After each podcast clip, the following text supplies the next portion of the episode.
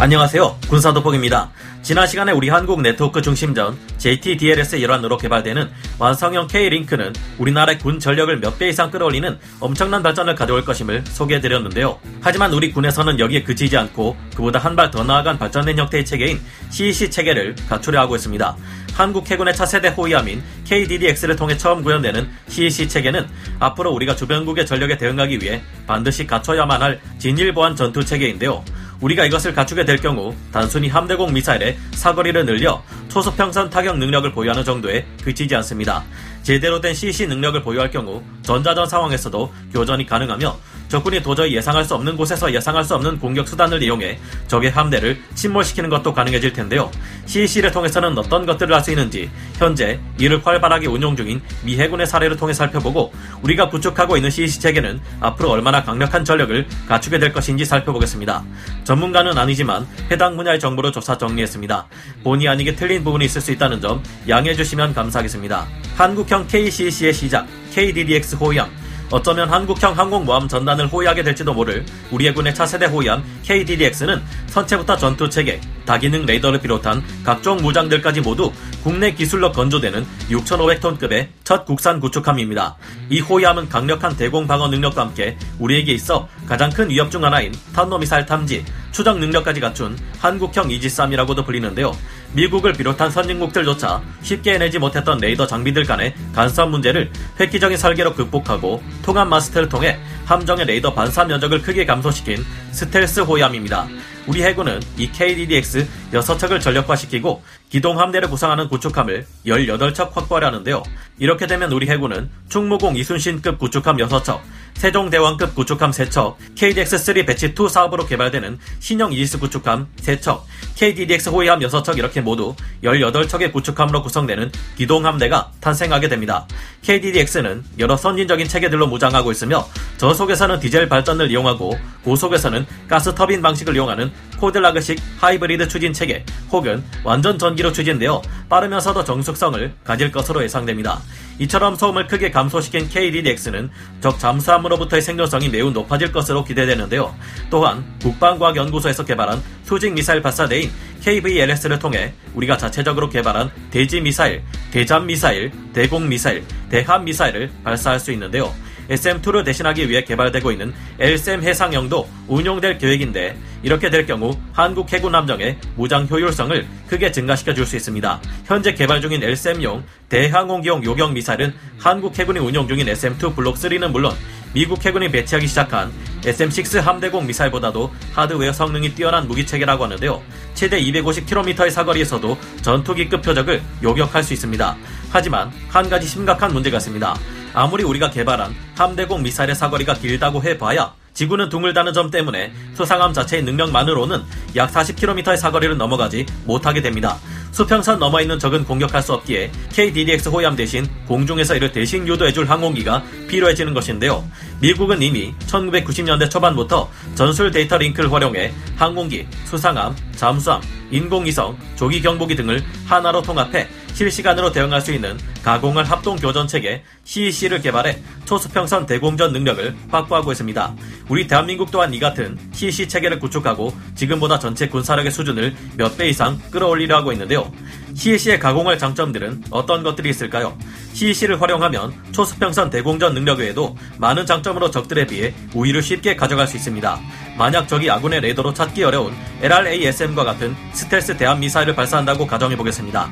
일반적으로 스텔스형 대함 미사일의 레이더 반사 면적은 전면이 가장 작고 측면은 이에 비해 탐지하기가 쉬운 것으로 알려져 있습니다. 아군의 수상함 혼자 적에게 공격받는다면 레이더 반사 면적이 가장 작은 전면만을 노출시키며 직통으로 날아오는 스텔스 대함 미사일에 맞고 그대로 박살나버릴 수 있는데요.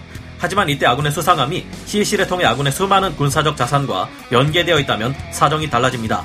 적이 날린 스텔스 대함 미사일을 탐지하는 것은 적 미사일을 기준으로 동서남북, 상하 좌우에 있는 모든 탐지 체계들이 되며 이때 적이 날린 스텔스 대함 미사일의 측면에 있는 레이더들이 데이터 링크를 통해 목표물이 된 아군 수상함에 이 정보를 즉각 알려주게 됩니다.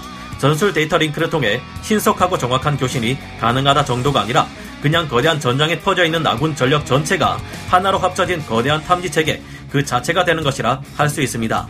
다양한 탐지 정보를 묶어 하나의 단일형 정보를 통합해주기 때문에 교전 정확도와 대응 속도에 있어 비교할 수 없는 전력 우위를 가져오게 되는 것인데요. 함대를 이루고 있는 여러 플랫폼들의 레이더를 multi static 모드로 운용하게 될 경우 적을 찾기 위해 레이더파를 내보내지 않고도 다른 수상함이나 항공기 레이더를 통해 위협을 파악할 수 있게 됩니다.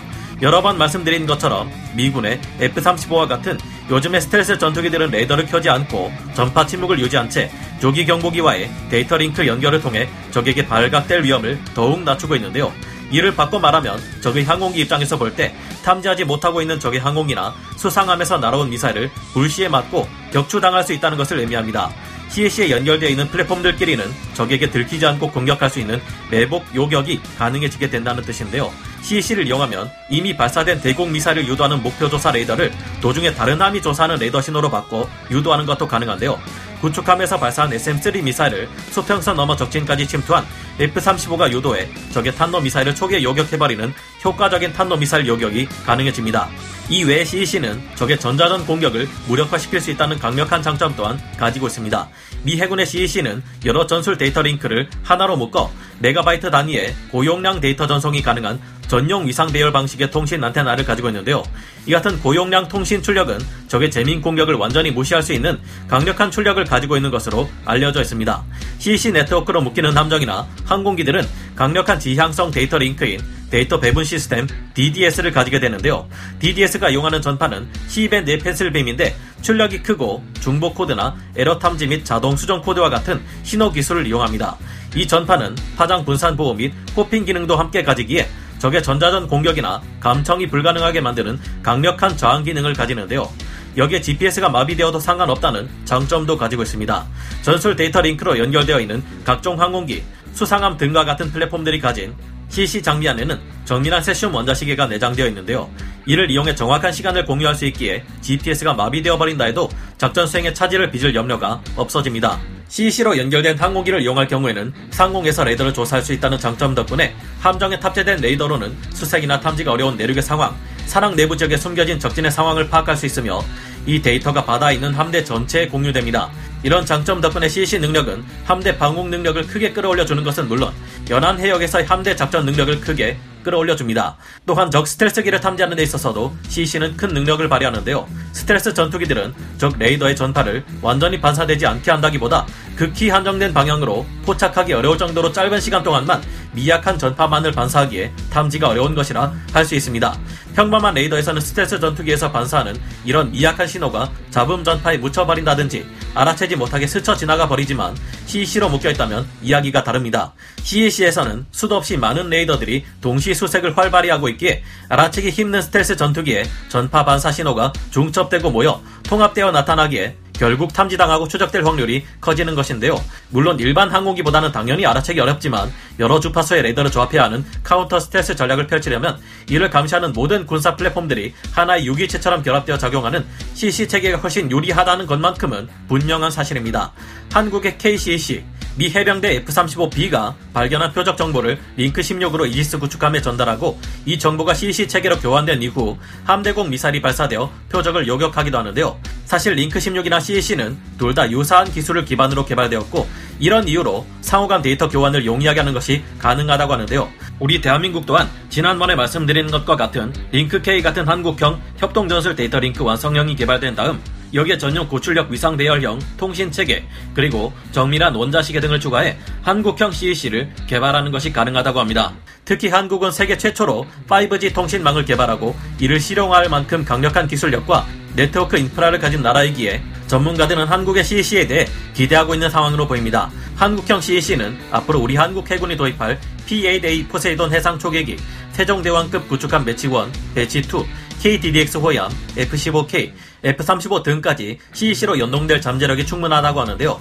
CEC는 Link 16과 연동될 수 있기에 이들은 링크 16 MIDS JTRS에 TTNT 파형 장입 카드를 삽입하는 방법으로 CEC 교전 능력을 부여받을 수 있다고 합니다. 미래에 구축될 한국형 CEC에는 현재 한창 개발 중인 L-SAM 요격 미사일 및 초음속 대함 미사일과 같은 대부분의 무기 체계들을 연동시킬 수 있게 될 듯한데요. 우리도 E2D Advanced Hawkeye와 같은 뛰어난 성능을 가진 해상형 조기 경보기, EA18G 그라울러와 같은 전자전기를 개발해 동아시아 최강의 CC 체계를 확립하게 되기를 기대해봅니다. 오늘 군사 돋보기 여기서 마치고요. 다음 시간에 다시 돌아오겠습니다. 감사합니다. 영상을 재밌게 보셨다면 구독, 좋아요, 알림 설정 부탁드리겠습니다.